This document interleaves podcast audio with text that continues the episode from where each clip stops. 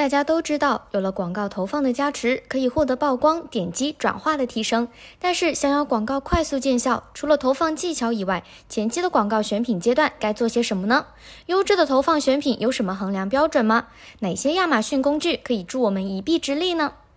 本期就来帮大家解决广告投放选品的困难症，轻松选出合适的产品，并做好广告效果的预判和业务的规划。首先，想要找出产品中的优质盘，我们可以从市场需求和产品自身两个维度去考量。比如说，分析市场容量及增长潜力、类目竞争情况、产品上新速度及活跃度、市场集中度等等，瞄准机会，创造商机，做出进场的抉择。在分析市场后，还要找准新品定位，避免广告策略乱点鸳鸯。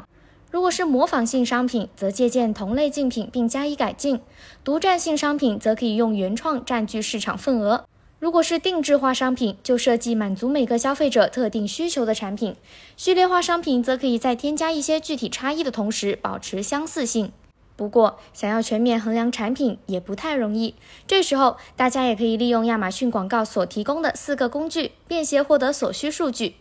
第一个助手是全球选品需求，利用它，你可以了解美国站销售的商品在英国、德国、日本站点的需求，并打出机会分数，帮助你进行选品。这里说的机会分数是经过买家浏览量、销售速度、销售转化率等方面的综合考量。商品会获得七百五十到一千之间的机会分数，分数越高，意味着你的商品在国际商城中拥有更高的需求，获得销售成功的机会越大。